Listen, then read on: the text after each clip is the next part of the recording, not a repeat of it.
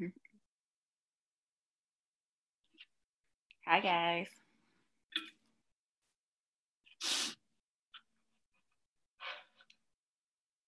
Come on in. Hi, Shaloni. Hi, Shanita. Willie, Norma, Lanika. Hi. How are you? I'm good. Good. Okay, I'm gonna let a few few more of you guys come in before we get started.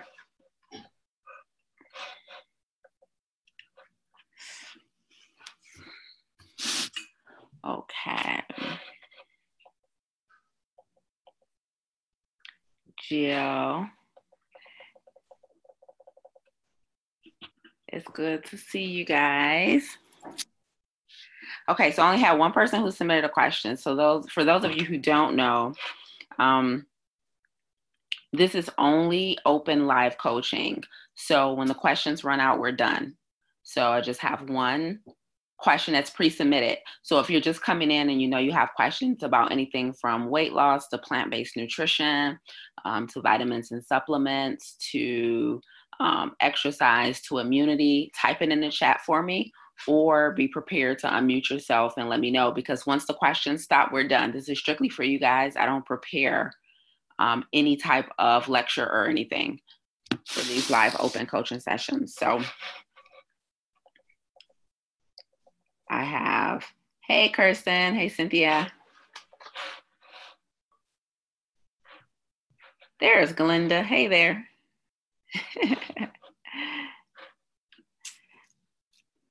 okay. Hey, Lisa. Sorry about that. I was having a hard time getting off mute. oh, good. What's going on, going on, Kirsten? How are you? I'm good. You? Good. How's your dad? He's doing well. I actually asked him about you uh, a few days ago, so I think he should be checking back in sometime soon. Okay, excellent. How are are you fully plant based now? I am mostly like I've I, there was some challenges the last few months, but mostly I will say. Okay, what you holding on to? Um, it, it mainly I'm trying to get alternatives for uh sweets because that that's not my main thing. Like dairy is okay, meat I don't have to do, but it's just like the the processed snack type stuff. I'm trying yeah. to, even to the point where I think I'm going to get a dehydrator where I can make like zucchini chips as opposed to uh, regular chip or yeah, yeah. Yay! I love it. That's really easy to do too. That's what um that's what you do on a if you were doing like a raw vegan food diet, dehydrated foods are really, really popular. Okay. Good for you. And then you can still use um, some of the natural sweeteners, like if you're baking and stuff, you use maple syrup or dates. Um, okay. And because I don't want you to think that you need to get rid of your sweet tooth, because that's not going to happen. Right, right. But we just need to satisfy it differently. But definitely get rid of the processed sweets that you buy off the shelf, because that has all the colorants in it and the preservatives in it. So if you do, like, as you're slowly backing away from those things, try and get your desserts from like a bakery counter. You know how you go into like Whole Foods or you know one of the like Plum Market or something, and they have an actual bakery in house. Mm-hmm. Try and get sweets from there, something that's gonna go stale, but you don't want anything to have a shelf life. Start, got it. Got yeah, it. Okay. and then slowly, you know, start making your own stuff. But the dehydrated foods are a great option. Okay. Yeah. Sounds good. Sounds good. All right. So I look forward to hearing from your dad Okay. Yeah. No. Now, as far as uh, questions, are we asking now or is that later? Yeah, type them in the chat for me. So we have a few people who have typed in ahead of you. So I'm gonna start with theirs. Okay. And I'm just gonna do the order in which they came in. Sounds good. Thank you very much. All right. You're welcome. All right, guys, let's get it. Um, I have one that came in via email, and then I have a few. Hey, Desiree. Hey, good to see you. um, and then I have um, few. The, the rest are all in chat. So I'm gonna hop on my email real quick and pull this one up. But let me see because I don't even know if Fanny is on. If you are, if you submitted a question but you're not on, I won't answer your question. So if you type it in the chat, make sure you stay on because I only want to answer it if you're here. Okay. So um, Fanny, I don't know if you're here or not. If you're here, Fanny, drop me a, a line in the chat and let me know you're here and, and then I'll answer your question so you won't miss it. So guys, let's go ahead real quick and get started. for you, for those of you who don't know, I'm Lisa A. Smith, the founder of the Black Health Academy, and I do this live open session every month um, for you all to just come on and get any problems worked out with regard to your health, fitness, um, mental health, psychological fitness every month. So I don't plan a lecture here. Once the questions run out, we're done. This is strictly for you. Whichever one comes first, the end of the questions or 8 p.m. Okay. All right. So um, I don't see Fanny on. She submitted a question via email prior to us hopping on. So I'll wait till she comes on the line before I answer her question. So I'm going to start right here in the chat. So let me pull them up for you guys. Hey, everybody. So good to see y'all. Okay. So Glenda, let's see. Question about cooking healthy. Chef Brandy has a potato chip recipe, oil free and made in the microwave. They are so good. Even though they're healthy, should I still limit how much I eat? They were really good. okay. First of all, this is uh, really helpful for those of you who maybe you don't have a sweet tooth, but you have a salt tooth, and you're like, I can't put down the potato chips, and I just feel like I'm eating too much sodium. You could totally make your own, okay? Um, and you can um, slice potatoes real thin and crisp them up and there's a great, great way to do that oil free and salt free so if you know you are a potato chip junkie and you need some solutions for that i have a potato chip recipe submitted um, by our very own chef brandy who does a lot of the videos inside of the black health academy. So just let me know if you guys want that and i'll get it out to you. Um, but glenda there's always a such thing as eating too much. So remember, just like in class um, and farm to table, we talked about how um, being too alkaline could be just as bad as being too acidic. Where the same thing goes with healthy foods. Sometimes we're under the impression that if it's healthy, then I can have as much of it as I want. And no, that's not necessarily true. Just like it's a such thing as drinking too much water, which can be extremely toxic. So, um, Glenda, what I would say about the potato chips. Oh, okay. Fanny says she's on. Okay. What I will say about the potato chips is um, because they're oil free, because they're all that free, they're pretty much a go, except that because they're potatoes, they're, um, and well, because they're, um, they're not as high in fiber as we would like them to be. They have some, right, because they're a whole vegetable, but they're not as high in fiber. So I would still be cognizant of how much you're eating, but because they're not deep fried in the saturated fat, which is usually the biggest problem with potato chips, is all the oil clogs your arteries. Um, they're a much better option. You can definitely eat more of them than you would a traditional potato chips. Just like if you were to make kale chips, right? They're just better for you in a multitude of ways. And then, most importantly, with those homemade potato chips, you're in control of the sodium. And so that makes a huge difference as well. Okay. So go for it. And something else that I feel like is kind of hidden in between the lines with Glenda question is this just because something tastes good to you guys, don't start getting weary and nervous because I think sometimes we believe it's not supposed to taste good to us if it's supposed to be good for us.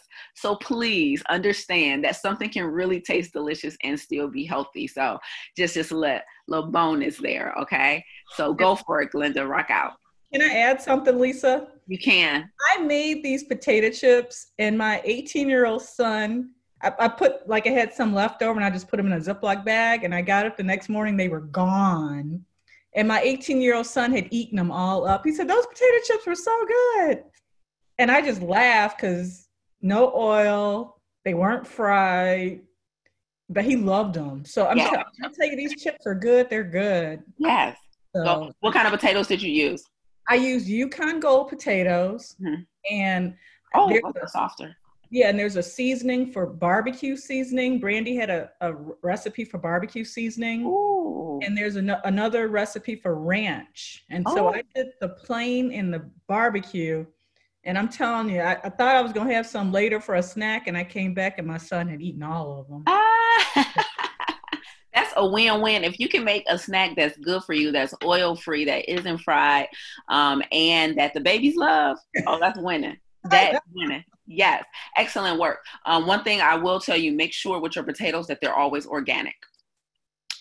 Yes, potatoes are a vegetable that we should eat organic because the skin is so thin um, that the herbicides, pesticides, and fungicides are eat, penetrate them much easier. So always try to um, get those uh, potatoes organic. All right, Kathleen says, please share the potato chip recipe. Yes, Kathleen, I got you. Okay. Uh, Fanny says she's on, so I'm gonna answer her question and I'm gonna jump back into the chat. All right. Fanny says, "What are some good sh- suggestions for items for a 21 day liquid nutrition change? I have to do something drastic like that to get started and stay on track." Okay, Fanny. The first thing I will tell you is this.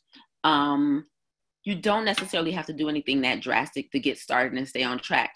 And the reason I don't highly recommend a strictly um, liquid diet unless it's medically necessary is because the way your food metabolizes is different when you chew it. Okay, so when we liquefy food in a machine, i.e., a blender or a juicer, um, it takes away our ability to create um, some nitric oxide. That's what happens when we chew. And that nitric oxide is what protects the lining of your arterial walls called the endothelial cells. Don't worry about all that. All you need to know is this chewing is extremely beneficial. So if you're trying to get started and you didn't give me much detail, feel free to type it in the chat, Fanny. But when you say you need to do something drastic like that to get started, I don't know what your get started is. Are you getting started with weight loss? Are you getting started with reversing a disease? Are you getting started with trying to, you know, keep something in remission? But I'm just assuming maybe just in general your journey to a healthy lifestyle. But depending on what that get started is, there are a multitude of avenues for you to get there without having to go on a strictly liquid diet. But if you were to go on a strictly liquid diet, let me answer your question directly. Um, what are some good suggestions for items. So here's the thing with a liquid diet, and it's for everybody, just a liquid meal, right? Because some of us like smoothies or juices. Maybe your whole day isn't liquid, but you totally have a liquid drink one day, one once or twice a day you want that drink to be pretty much a complete meal, which means it contains all the macronutrients, proteins, carbs, and fats. So, Fanny, some things that I will make staples in your liquids are your seeds like chia, hemp, or flaxseed.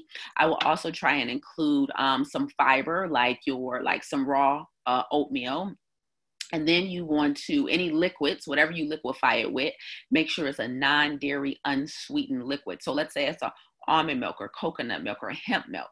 Make sure that is unsweetened. Okay, that's the most important thing. Don't add any sugar to these liquids because you're breaking down the fiber, you're not chewing the fiber. And so you want to make sure that you add that fiber into that liquid um, and you're not doing a whole bunch of fruit and stuff where you're not getting enough fiber because you need 25 to 30 grams or more a day of fiber, Fanny. So that's going to be really important as well. Um, so make sure everything is unsweetened. And I would include even some almond butters or some nut butters, right, for a nice dose of extra fiber and protein in there. Um, but you want to definitely avoid any man-made uh, powders like your protein powders or your green powders. Try and use all whole foods in those uh, liquid meals if you will okay? But feel free to type some additional content in the chat that you can add or if you want fanny you can take yourself off mute right now and tell me if you need me to expound on anything. Okay. All right so, next question, Shanita. Oh, thank you, Kathleen. You are an amazing scholar and your passion shines through. Thank you. Thank you so much. Okay.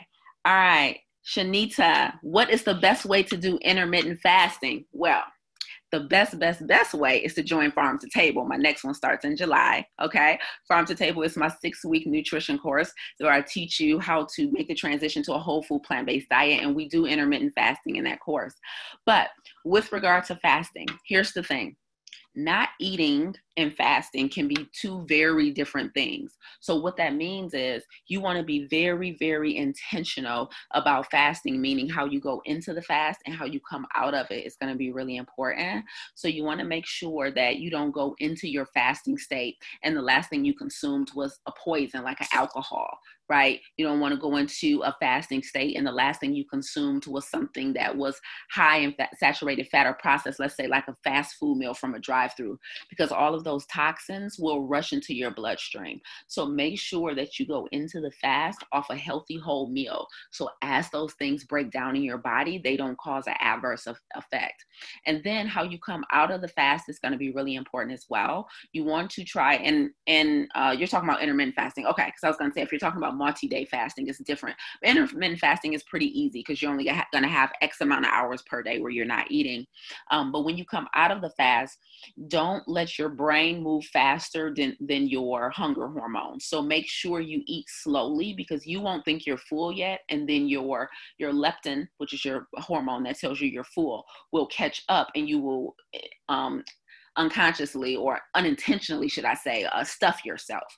So even though you feel like like in the beginning you're just now getting used to it you're going to be hungrier than usual don't overdo it as you come out of that fast. Also if you're on any prescription drugs you may not need to go on a complete fast you may need to just go on a liquid fast. So let's say those non-eating hours maybe you're not having any whole foods but maybe you'll have a smoothie or a juice if you need to take some medications or if you have a pre-existing condition. So be careful with that also, I would recommend um, with beginning intermittent fasting that you do an overnight fast. So let's say you start with 12 hours and you stop eating at 9 p.m. and start back at 9 a.m.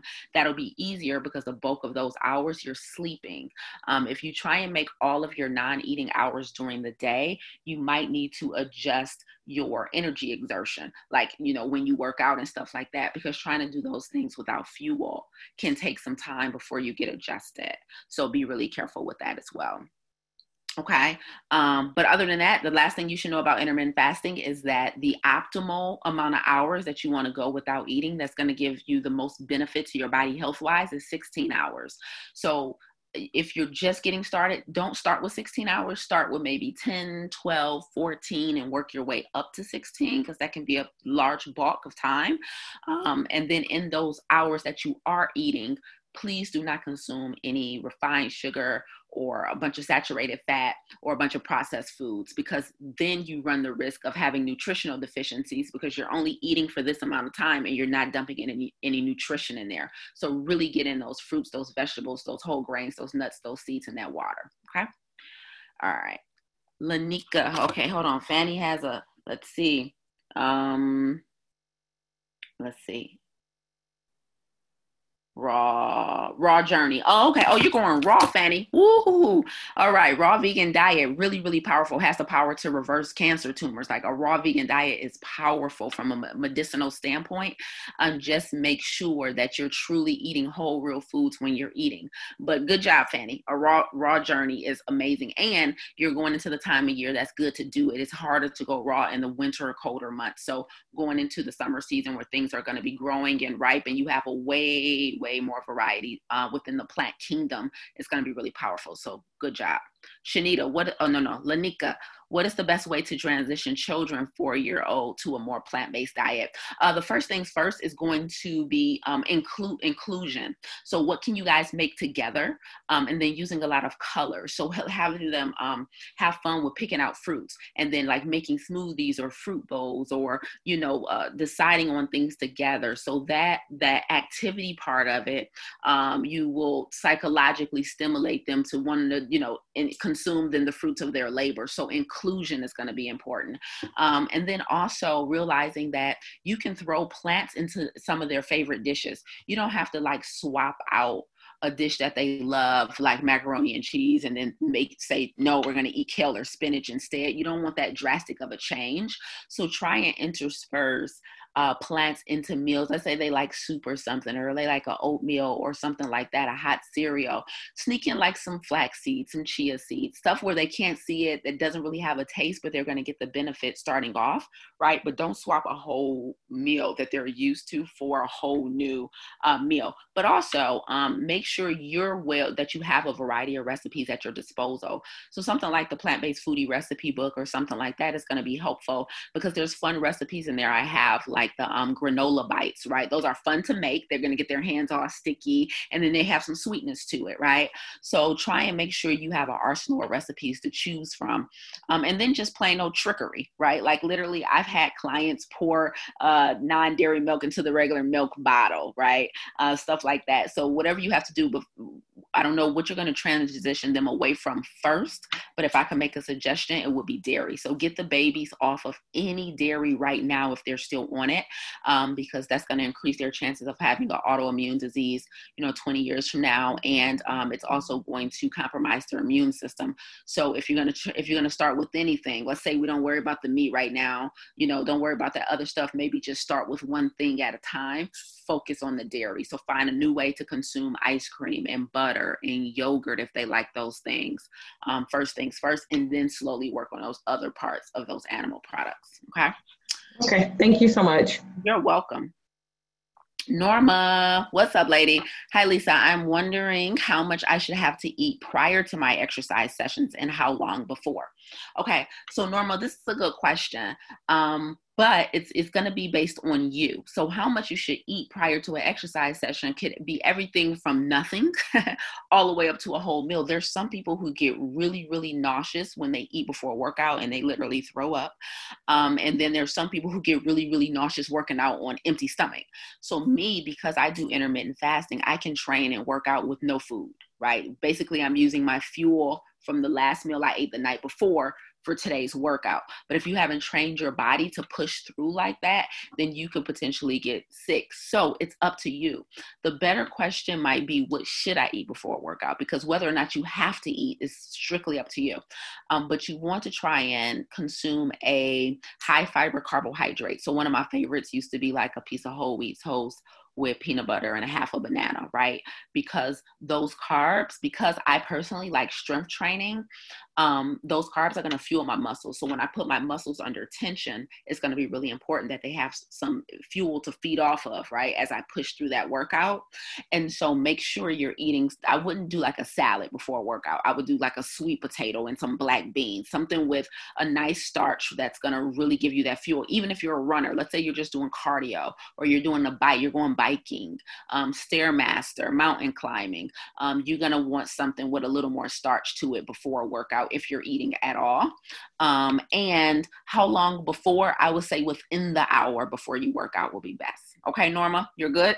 Yeah, thank you. Usually I just have a piece of fruit. That's fine as long as you're doing uh, an intense enough workout. So make sure your workouts are, you know, in the intensity level is getting there.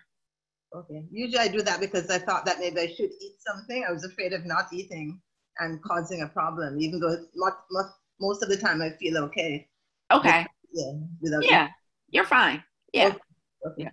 Mm-hmm. Okay, Glenda. So baked goods at a bakery are better than what's in the aisles absolutely homemade is optimal right so if we're ta- if we're talking like hierarchy here you know the lowest the bottom of the totem pole is going to be those things with a shelf life. So those baked goods that you find in the gas station or in the grocery store right um, that are packaged on the shelf just waiting for you to buy them.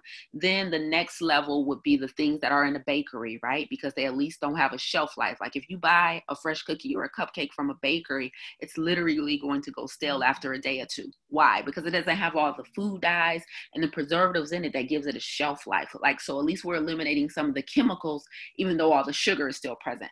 But then the next is homemade, right? Because now we're in control of everything. We're using a sweetener that metabolizes better. We're in control of how much sweetener we, we're using, right? And we can guarantee that there's no foreign synthetic um, things in that baked good. So, yes, um, but if somebody that's on their transition away from these things, um, then I would definitely, like I told Kirsten, recommend going to the bake, the fresh bakery first, and then, you know, taking your time. And if you're going to go to the fat fresh bakery, make try and make sure it's vegan. Okay, so that way we are now eliminating the the dairy as well, um, and you're getting better. Okay, all right. Yes, Desiree said yes, please on a potato chip recipe. So what I'll do is I think I'll just send it out to my entire email list. I'll, I think I'll do that.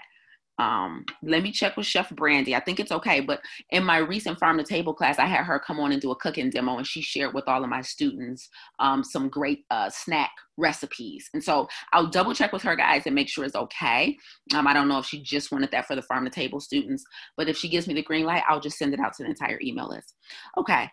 Michelle, do you use oil when cooking? If so, what type and how much? So, Michelle, I still use a little bit of oil every now and then, but I highly, highly recommend against it if you have a pre-existing condition like heart disease or type 2 diabetes or intracellular lipid disease So oil, because it's pure fat, there's literally no other nutrients in it. So there's no fiber, there's no vitamins, there's no minerals. It's pure fat.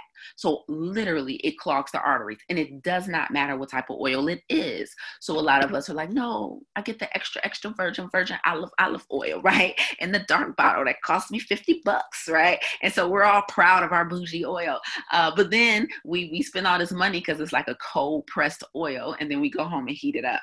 So that's a waste because we, we pay, pay all that money because no heat, it hasn't been treated with any heat.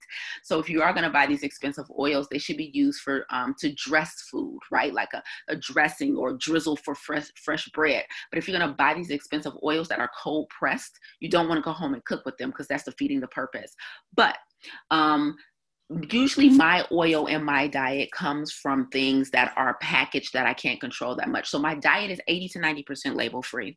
And I still have 10 to 20% of things that are I still buy pre-done for example, my marinara sauce. Like I made lasagna this weekend, and I didn't make my marinara sauce from scratch. I bought a bottle, mm, you know, glass jar of marinara sauce, pasta sauce, um, and so that had oil. And I've never been able to find one that didn't have oil. I can find one that doesn't have any sugar, but I can't find one that doesn't have oil. So oil kind of gets into my diet in those little bit of ways. So which means I really control how much I cook with Michelle. So today, for example, um, I sauteed some kale er- earlier for lunch, and I sauteed the kale with low sodium sodium vegetable broth and liquid aminos. So just two liquids, right? And instead of any oil. Um, and so I try and use liquids, um, whether it be water or vegetable broth, as opposed to um, oil because you're already getting so much in your diet otherwise. So you really wanted to watch the oil because again, it has no nutrients in it and it literally clogs your arteries. So it's lending to heart disease. Okay. Kathleen uh, and Michelle, if you're good or if you need more, take yourself off mute, just hop in. Hey, Lisa, I do. This is Michelle. Thank you so much for that. Very helpful. Just a, a, a quick additional question. Mm-hmm. Um, do you, so I, so as far as the oil and the, the no added sugar, so do, so what if you can't find the, so you have the oil and then no added sugar, or you have the sugar and no oil. So like, how do you determine like which one do you just not want the added sugar? Yeah. So my non-negotiable is is the sugar. I don't put okay. sugar. I, I, don't do the sugar. That's my non-negotiable. But okay. depending on somebody's personal condition, like my good friend Paul Chatlin, who has heart disease, his non-negotiable is the oil. You see okay. what I'm saying? Um, mm-hmm. But for me, it's it's the sugar. So I will buy something packaged that has oil in it before sugar. Okay. All right. Makes sense. Thank you, Lisa. You're welcome. Okay. Kathlena, what fitness options can I adopt with knee arthritis that are high intensity interval training? Okay, Kathlena. So first things first, if you have a knee issue, but you're trying to, you know, work out and do it in a healthy way that doesn't damage your knee, understand a couple things. Number one, uh, just because you feel it doesn't mean you're hurting it, right? And you might not know what you, you still might be scared if you feel like let's say you do exercise and you feel like your knees and you're like okay i don't know if this is good or bad. Because a lot of times when we have things like back issues we do back exercises and then we're like okay am i hurting my back or, or is this good? Is this therapeutic? So you might need to first things first uh, collaborate with an expert in your area. I know you're in georgia um, and get a literally a coach but specifically one who is literally certified in um, some type of physiotherapy or um, um, like injury recovery um, who can help you. So you you can't just go to any type of personal trainer. You have to go to somebody who is uh, pretty much a subject matter expert and making sure they can build workouts for you around your knee that won't make uh, the arthritis flare up, which it usually doesn't. So my good friend and colleague who does all the workouts inside of the Black Health Academy has RA. She has rheumatoid arthritis, um, and she was my first personal trainer, and and she still works out right now her uh, her arthritis is mostly in her hands and feet right now, but it's it is spread to her legs. And so the, the the things that stop her from working out are the just overall flare ups from stress. So make sure number one, you know where flare ups come from. Number two, that you know if you feel it there, it doesn't necessarily mean that you're making matters worse, right? It could be better. So you need an expert to tell you the difference. Um, but then also, there are high intensity interval workouts that you can do with body weight, upper body stuff, um, using modalities like chair yoga or chair strength training, um, using resistance bands instead of um, heavy metal weights are going to be a better way to get your resistance in. Um, and then when I say body weight stuff, that means you don't have to put any external weight on your knees, right? And so you can work your legs on the ground with your legs straight out, doing like leg lifts, right? Or kickbacks, right? Or working your hamstrings, but without any external weight. It's going to be really important for you more than likely. Um, and then also, if you get a good coach or um, or somebody who's an expert in this area, They'll teach you how to wrap up and direct the blood circulation to a certain part of your body. There's actually tools um, and specialized tape and stuff that you can buy um, that will help uh, the circulation, right? Your vascular system with pushing blood to that area. So it probably would be best to attach yourself to somebody and really invest in a coach. You, Kathleen, you know how I feel about coaching, but invest in somebody who is an expert in that that can give you those exercises that make sense for you.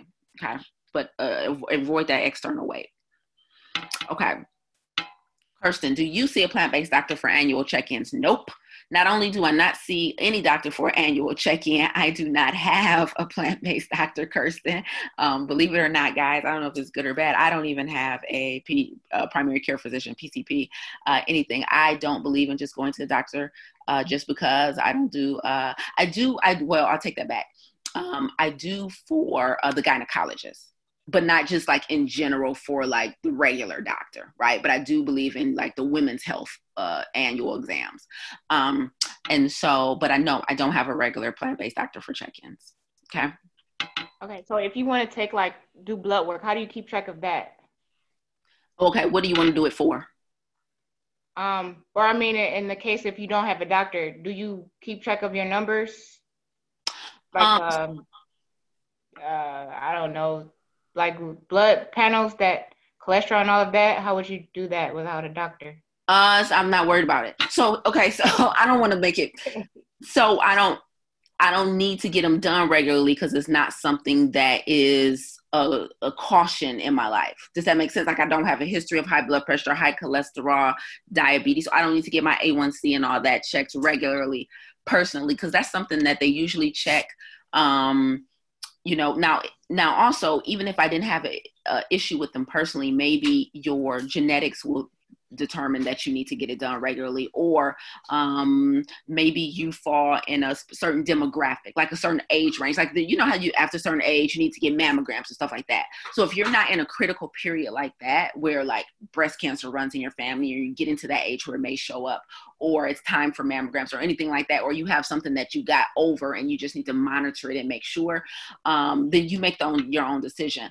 But um, i have no re like i don't eat so I don't eat dietary cholesterol. So there's no reason for my cholesterol to be high. Does that make sense? Because your cholesterol is only high if you're eating cholesterol. I don't eat cholesterol because cholesterol only comes from animal products. Um, and so blood pressure. I've never had a history of high blood pressure. And they check blood pressure even when I go to my annual woman's exam, which I did back in like January, right? So they just check my blood pressure.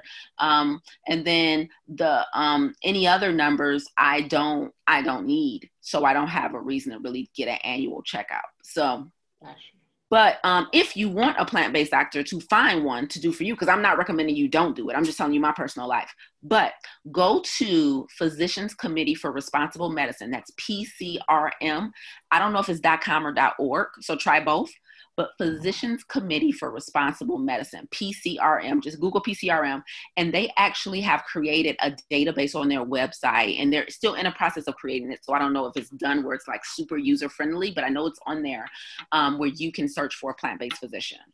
Got it. Okay. Um, and lastly, how did your raw vegan uh, uh, process go? So I didn't start it. The the um the Buddhist shelf in Highland Park told me not to do it in the wintertime. Got so it. I was gonna start it and at the end of last fall, and she was raw vegan for mm, upwards to like seven or eight years, I believe. And she said, "Don't do it in the wintertime," so I didn't. Okay. Yeah. Okay. Yeah. Cool.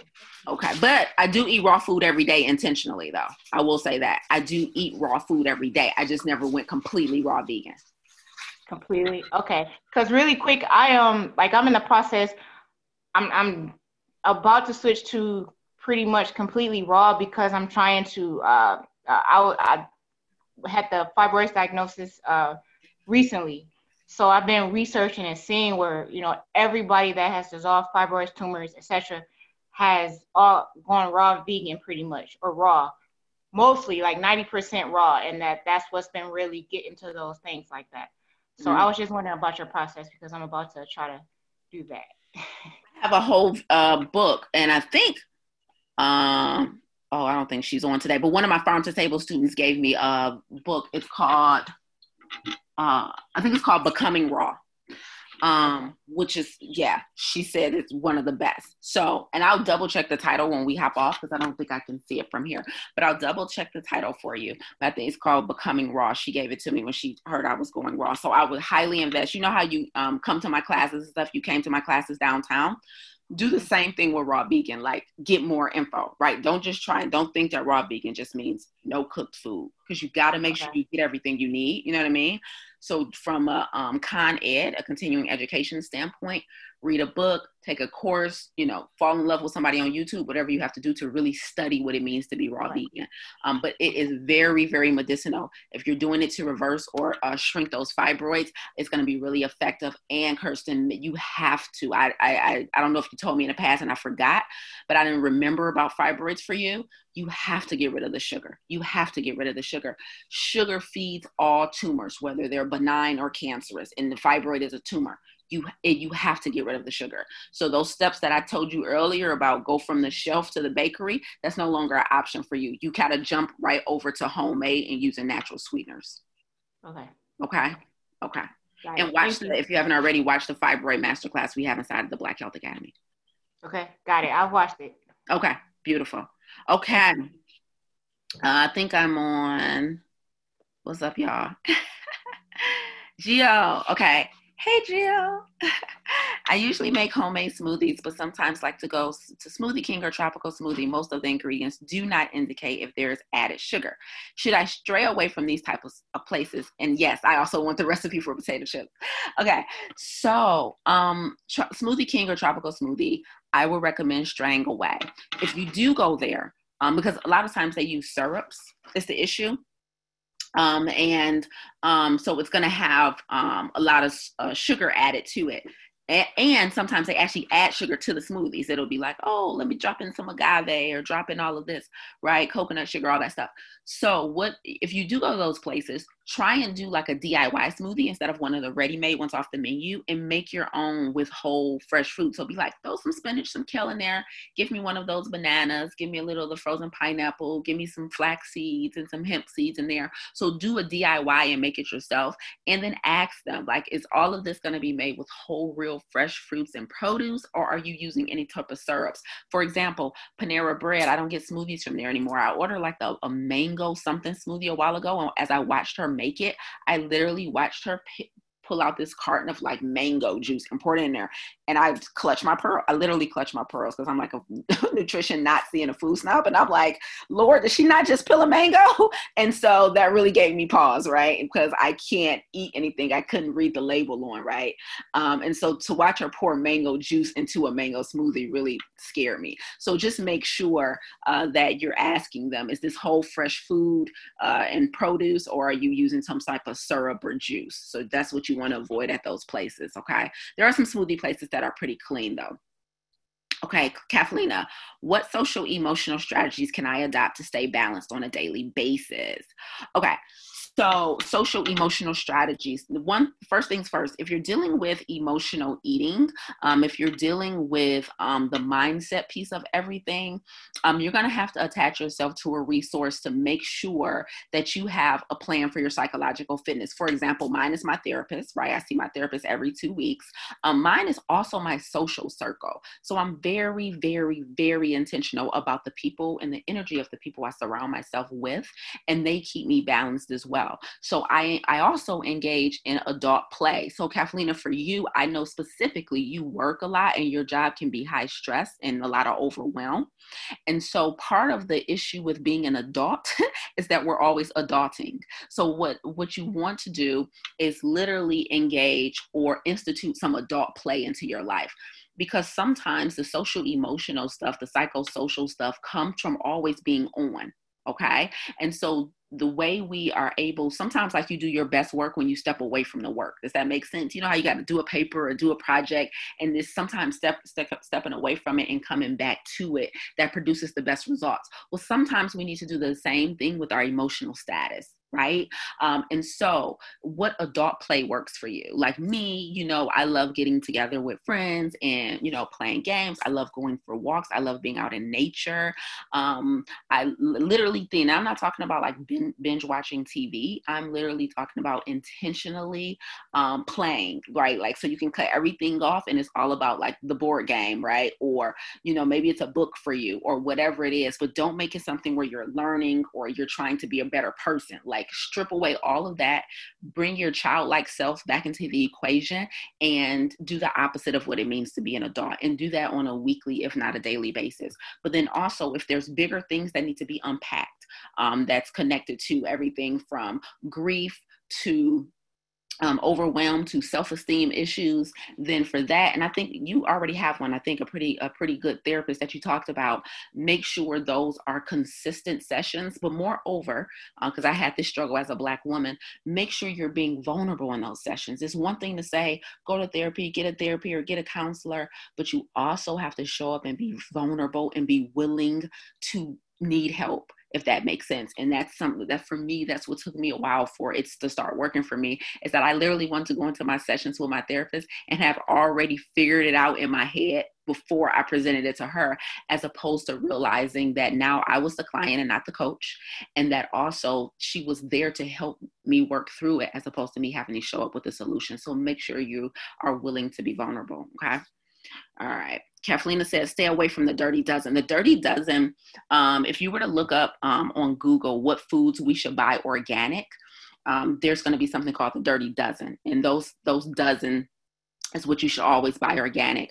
But I'll tell you my rule around eating organic is you want to consume things organic that have really thin skin that you have uh, that you're going to eat. So uh, things like a potato, a tomato, all of your berries, blueberries, strawberries are all in season right now. And we usually eat the skin on those things. And even if we don't, we peel the skin off, but the skin is so thin on a potato that all the herbicides, pesticides, and fungicides get through. So things with thick skin, I don't necessarily buy organic. So that's my um, bananas, that's my avocados, that's my melon. I buy those organic. But things like my plants or my radishes, I buy organic so that that thin skin makes a huge difference. Apples always organic potatoes always plants berries always okay? All right.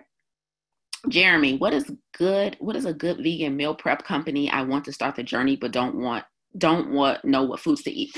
Okay so jeremy as far as national companies, so here's the issue. I don't know where you are um, because I have people locally here in Metro Detroit who do plant based meal prep. So, with not knowing where you are, and if you want to let me know, take yourself off mute or something real quick uh, so we can chat about it.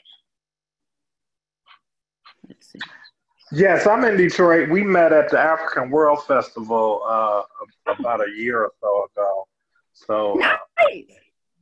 I'm, I've been following you ever since and taking your, your good advice. So thank you for offering uh, this session. No, my pleasure. Thank you. I am in Detroit, yes. Okay.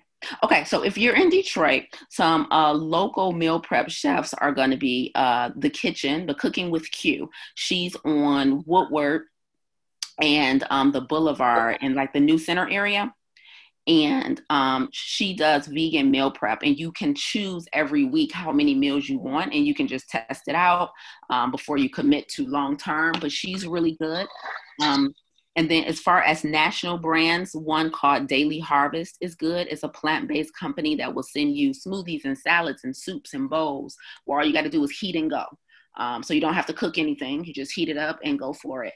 Um, so uh, that's called the Daily Harvest. That's a good one. Um, and then um, there's a couple more chefs in Metro Detroit, but I gotta double check because I'm not sure if Leah from Lit Vegan Kitchen is doing meal prep again because I don't know if she has access to a commercial kitchen. So I'll double check that for you. But I will start with Cooking with Q in Metro Detroit. She's really good. I teach some of my farm to table classes there. Now, if you order some uh, meals from Q, she has a menu every week that she decides on the menu every week because she cooks based on what's in season and things like that. But let her know that you're working with me too, because um, she knows my rules that, you know, I don't want you having any processed vegan food or limited amounts of processed vegan food. So she'll make sure that it's all whole, fresh, real food um, that you're getting on your transition. Thank you. You're welcome. Okay. All right, Glenda, Lisa, share some good sources of fiber. I'm checking my fiber intake on Lose It, and I'm coming up short on some days, even though I'm eating a lot of vegetables and grains. Okay, so great sources of fiber in the plant-based world are going to come from your legumes first. So your legumes are going to be things like your chickpeas, your split peas, your lentils, right? Uh, your beans, your nuts and seeds. That's going to give you the biggest punch for fiber first and foremost. Um, and then you throw in things like your um, all of your seeds, your flax, chia hemp. Um, but then you throw in things like your nuts, and then you also have things like your grains. The best grains are going to be, like you said, the oatmeal. Brown rice isn't too high in fiber, but quinoa is excellent. Um, so uh, that'll be a good grain for you. Some so so some versatile like legumes and grains that you can do a lot with. Because let's say you make a, a batch of quinoa, you can sprinkle it cold on top of a salad, you know, or you can use it for um, the recipe inside of my recipe book. That's the um, um, Greek quinoa salad. Oh my God, it's phenomenal. So that's like a cold dish because as we get into the hotter months, you guys are getting away from soups and chilies, right? And so something where a grain that you that's versatile, where so you can have the if you make the quinoa, you'll have the Greek quinoa salad, but then the next day you'll use the, the same batch of quinoa for the quinoa meat tacos, right? So something where you can diversify in that way, and then you might throw some black beans in those tacos. Um, um, or the chickpea tuna inside my recipe book is great as well. So try stick to your leg, legumes. Um, so you're aiming, for, you know what you're aiming for, 25 to 30 grams. Don't stress yourself out about it. Um, but then your fruit things that are like in the apple pear family are going to be higher in fiber so you know like the apples the pears the plums um, you know the pluots which is a hybrid fruit uh, but they're going to be in the higher fiber area uh, as opposed to like your berries or your citrus okay um, and then with fruit make sure you're chewing it because when you're blending it is a very different thing so eating actually chewing and eating an orange right is very different from drinking an orange juice. You're going to get way more fiber in chewing the flesh. So chew flesh as much as possible. That's why chewing is so important okay? All right. Okay. Kathleen a good idea overnight fast. Yes makes it much easier. Keitra ketra or keitra i'm sorry. Um, thanks for hosting this event but my question is i still eat fish eggs and feta but I want to transition to a vegetarian diet, but I'm concerned about getting enough protein. Oh, protein smoting. So listen, it's so easy to get protein on a plant-based diet uh, because all protein comes from plants. So when you consume an animal, you're just eating recycled plant protein. Yay! So that's the good news. We're literally cutting out the middleman and all of the saturated fat and disease that comes with eating animals. And you're going to go straight to the source, which are the plants. So um, all you have to do is um, eat a variety of whole food. So the issue uh, with nutritional deficiencies comes in when we try to consume a lot of done for you things.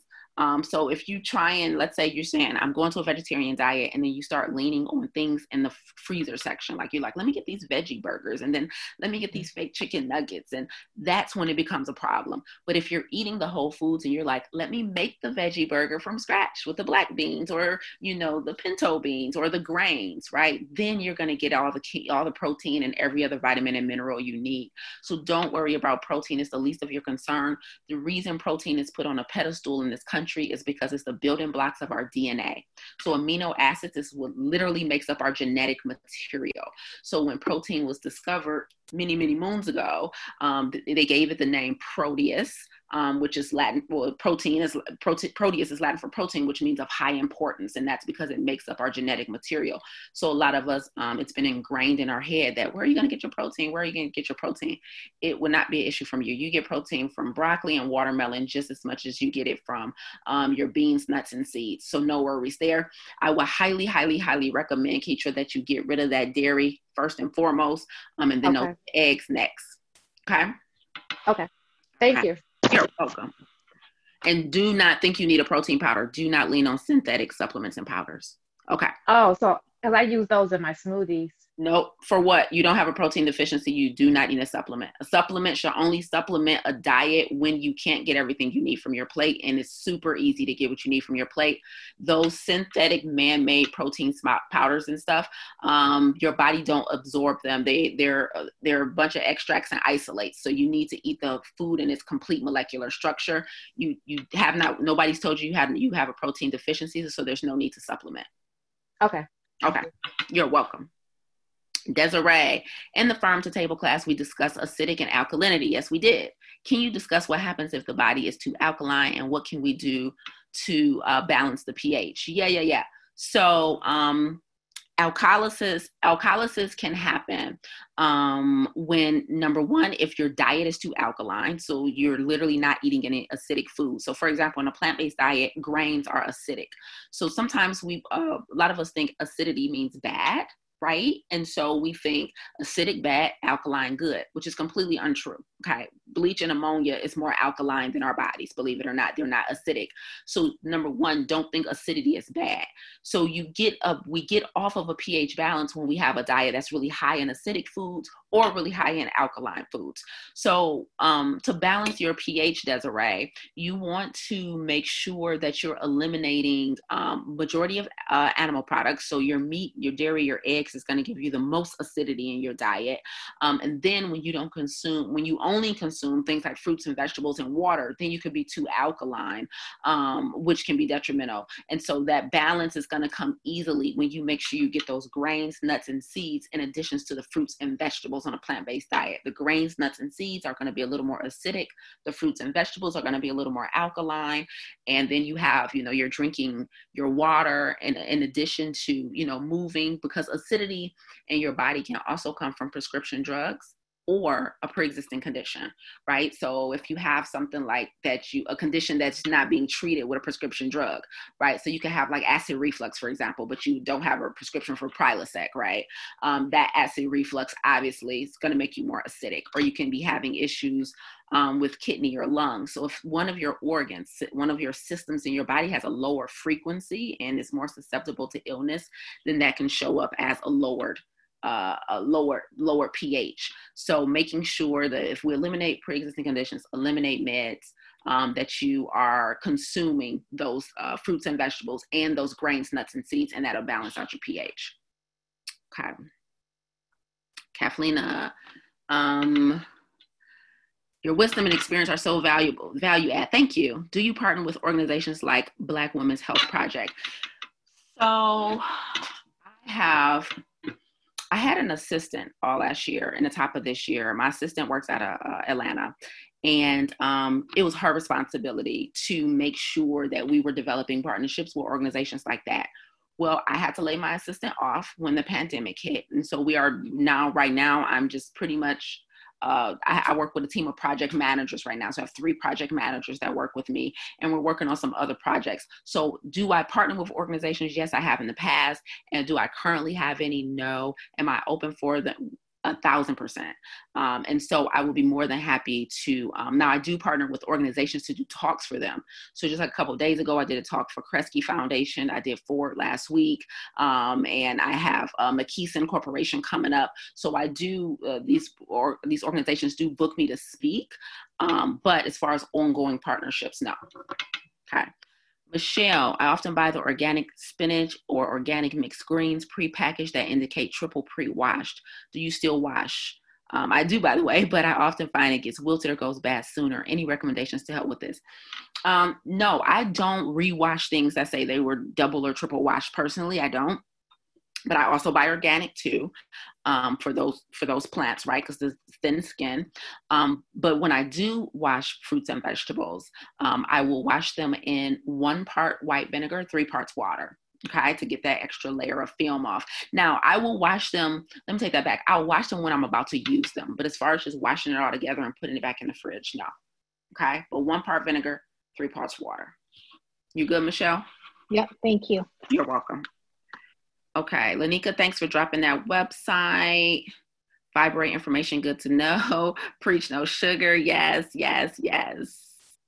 Glenda, you definitely started something with the potato chip. Thank you for adding to my to-do list. And you should probably apply to be my assistant if you're gonna be giving me work. Thanks, sis. okay. Uh, Norma, the raw food nutrition handbook is also very good. Thank you. Thank you for that. Make sure, Kirsten, you got that resource. Uh, somebody said the raw food uh, nutrition handbook. So grab that out of the comments for yourself. Okay. Okay. All right, cool.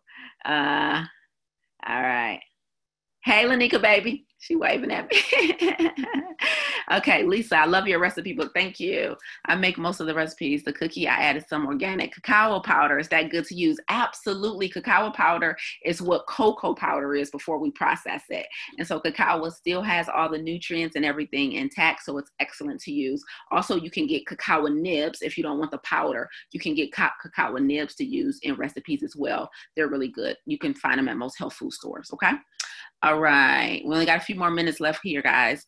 Um, Kathleen, I am thinking of doing a week long plant based retreat akin to Hippocrates Institute in Florida. Yes, uh, Hippocrates. Can you recommend a place in Georgia where I can spend the week cooking, learning, meditating, exercising, relaxing, and self caring? No, the one I know about, Kathleen, is in California and is this place called the Golden Door Spa that is on my list to go. It costs like 10 grand a week but I'm I'm going. So um, it's called the Golden Door Spa. It's like a complete 100% plant-based retreat where they have exercise, everything, literally everything you just named: cooking, learning, meditating, exercise, relaxing. So um, I don't know anything about. I don't know of one in Georgia, but also there are a couple of um, plant-based. Um, there are a couple of plant-based like excursion like there's plant-based cruises and things like that that you can look up that might have uh, destination spots that they go to. And there's this great organization called um, uh, noir travel i think um, and they might be a good resource as well but i don't know anyone in georgia. I apologize.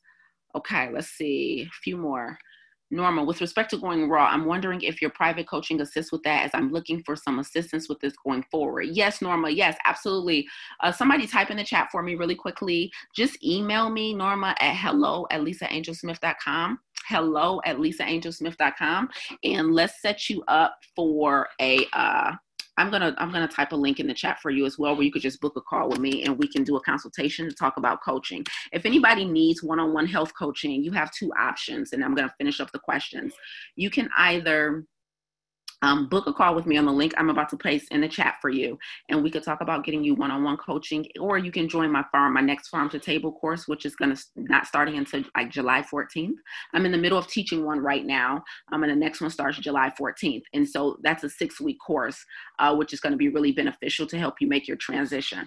So either one of those will be great. But I just put my link in the chat go ahead and um, click that link in the chat to book a call with me if you're interested in going deeper in some stuff that we've talked about today. Okay.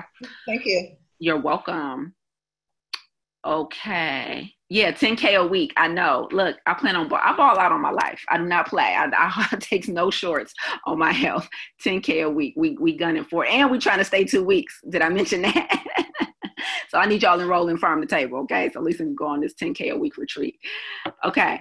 Um, let me see. Let me see. Uh, okay. Whey pro- powders contain dairy. That's exactly why whey protein powders contain da- dairy. But even if you're con- doing a vegan protein powder, just know that I don't approve of it. Okay. All right. Thank you, Desiree. Hey, girl. Hey. Okay. All right. Yeah. Hey, listen, we can make, you know what? If everybody wants to go on this 10K retreat to the Golden Door Spa in California, let's just get a little group going and then we can call them and say, what's your group rate? If we can get like five or 10 people to go, we might be able to drop that thing. We buddy up room uh, or we can create our own, you know, whatever works. Okay. Somebody said if they have a two for one special call me. Why are you playing every business that i go into right now i'd be like so y'all got a quarantine special. Everybody's trying to make money and they got all these sales that they never would have had. So it's the perfect time to start asking about uh them pandemic specials. So they try people are trying to move product. To listen that is two for one might be a real thing at the golden door spa right now. Okay. Toya do you have any suggestions for natural brands for hair care? Oh what a beautiful question. Look look at my tresses so listen, I'm all about the natural hair care. So believe it or not, I make my own hair cream. I make my own um, uh, hair poo. So let me tell you really quickly. One of the things I do is I buy an aloe vera plant and I usually just cut it, take the gel and rub it on my scalp. Okay. So aloe vera for my scalp. And then I top that off with a mixture of castor oil, olive oil, and vitamin E. Okay, so that's what I do before I shampoo my hair. So I let that sit on for like an hour. So aloe vera on my scalp, and then on the hair is castor oil, vitamin uh, E, and a high quality uh, olive oil because again we're not heating it up right and so um, rub that on my hair before i shampoo it then i shampoo with dr bronner's and by the way, this is being recorded, guys. So I'm gonna upload it into the Black Health Academy. So if you're missing something or I'm going too fast, it'll you'll be able to watch it again. Um, but then I wash with Dr. Bronner. So I only wash one time because Dr. Bronner's really strips, like it really cleans it, and so I don't want to strip all the oils out of my hair. Um, and then my um, homemade cream is made with um, shea butter, coconut oil, some more vitamin E, a little more castor oil and that's what I use as a cream. Depending on the thickness of your hair, determines how creamy and oily your um your hair cream needs to be. But you seal in oil with water and then the oil. So you have to wet your hair and then put the oil on there.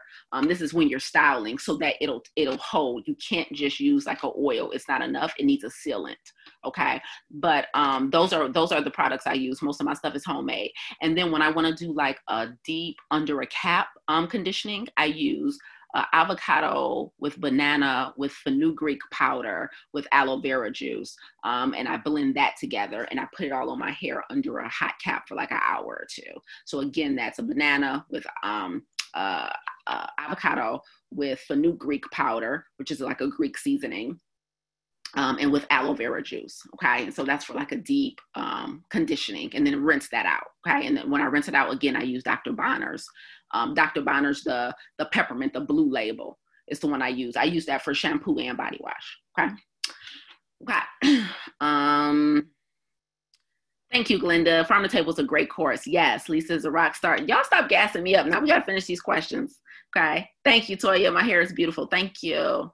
And finally, natural black owned skincare if you need one. Oh, Andreos. I've never heard of them, a black owned skincare. Okay. Beautiful. I think that's all the questions, guys. You guys are right on time, right at eight o'clock. Yay. Anybody else, if you need to hop off real quick, I mean, take yourself off mute and ask me any final questions or anything you want me to cover really quickly. Anybody? Hey, Lisa, this is Glenda. Yes. Can you recommend, um, well, I'm looking for a really good chocolate bar. like like do you ever eat chocolate? Um like what would you recommend? I know really dark like 86% cacao is probably recommended but like yeah. you, you eat when you get that urge to have chocolate. Why y'all always trying to make me a accessory accessory to a crime? Every time y'all be like tell me something save me. So um when i have i first of all i'm not a chocolate person just a heads up so I don't get hankerings like the average person. I will tell you one thing about a chocolate craving is that it's usually indicative of a magnesium deficiency. So first and foremost, make sure you got your enough magnesium in your diet, um, because that's usually because uh, dark chocolate chocolate has magnesium in it.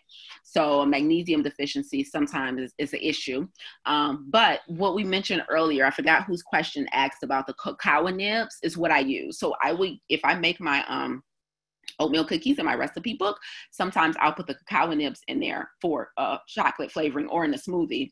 And then also, my mom makes some muffins, and we get these um, dairy free chocolate chips, and they're by a brand called Enjoy Life. Okay, the brand is called Enjoy Life. And I've seen them at like Meijer. You don't have to go necessarily anywhere. And I've seen them at Whole Foods too, but I've also seen them at Meijer. So you shouldn't have to go too far. But um, they are dairy free chocolate chips and then you're right like you said like a 80 85% or higher um, dark chocolate is good regardless of the brand. You guys know i'm not big on promoting brands. Nobody send me a check but i'll just tell you when you're reading the labels make sure that obviously it's dairy free and that you're right the cacao percentage is high but also um, a lot of them still add sugar. So that's the thing about that right? I found i found a dark chocolate brand and i forgot the name of it but it's an english brand. It's not american. I got it here but it was English brand and they didn't have sugar in it. Um, if I find it, I'll let you know. Um, but that's that on chocolate. Yes, you're welcome. Anybody else? Anything else? Final, final, final questions, comments. What's the difference between carob and cacao? Um, carob is a plant. Um, the cacao, I think they're two separate plants, um, but I don't know 100 percent for sure, but I do know that they're both good. They're both a green light. But from the uh, nutritional makeup of them, I don't know what the difference is. But I know there is a difference. But I, I approve both of them. Okay, because some people seem to use the carob um, in the recipes instead of the cacao. So I was just wondering if it was better. Yes. Now make sure that both of them are just one ingredient because I know with carob sometimes they may add additional things to it. So you know, like with the carob syrup, syrup and stuff. So make sure just just one ingredient and it's not extra stuff. Powder they use. Okay. Powder they use. Okay. Very good. Okay. You guys good? Yes. Okay. All right. You guys are so welcome. I'm glad you came on too, Shaloni. I will see you in class tomorrow, though, one time at 7 p.m. Yes, yes, yes. okay. So, guys, if you guys want, okay, Farm to Table starts in July. My virtual Farm to Table class starts in next one in July. We have a phenomenal time in that class. If you need to come get this help, come get it. But also make sure uh, you're watching out for my emails. My next a nutritional class. My next free nutritional class is next Saturday, whatever day that is, the first Saturday in June. I think it might be the 6th or something like that. But the first Saturday in June, I'll be on next Saturday morning from 10 to 12 teaching for you guys. So get registered for that. Bring whoever you need. It's 100% free. I do it every month, every first Saturday. Um, I, actually, I think it's starting at 11. I think the virtual one I moved to 11. When we do it in person, we start at 10. Um, so next Saturday, 11 a.m., that will be a prepared lecture. So it's not going to be just question and answer. I will be lecturing on a specific topic. That topic will go out in a few days. You just register and we have a phenomenal time. Okay. All right. That's it, guys. Bye, y'all.